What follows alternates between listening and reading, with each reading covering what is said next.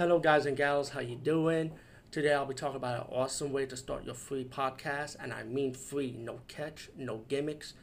It's totally free, easy to edit, easy to record, and easy to promote and monetize your podcast. It's called Anchor.fm, and I highly recommend you, guys and gals, check it out and start your own podcast and let your voice be heard.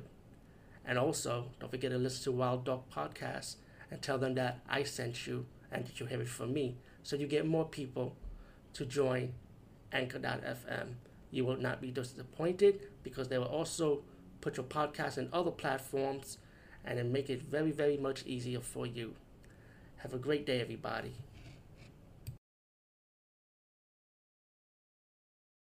And I'll be talking about the movie Superstition.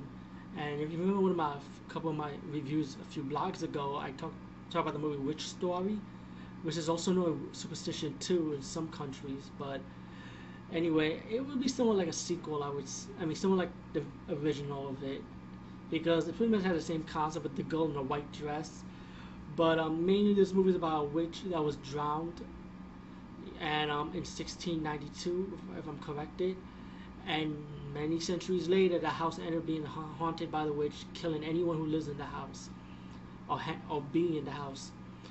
And pretty much and the priest decided to take over the house, invite a, a priest, another priest's family to live in the house until they get settled, until they move to a better place. Pretty much the witch ended up killing everyone except for the priest. And um, the kill scenes are okay. I mean, they're not really all that, but my favorite scene would have to be the buzzsaw scene when they kill the priest. And but the also the movie also had a little twist ending that makes you think that the witch really did it. But anyways, check out Superstition. I won't ruin too much from the movie because it was take away a little bit from the ending. So just check it out, Superstition.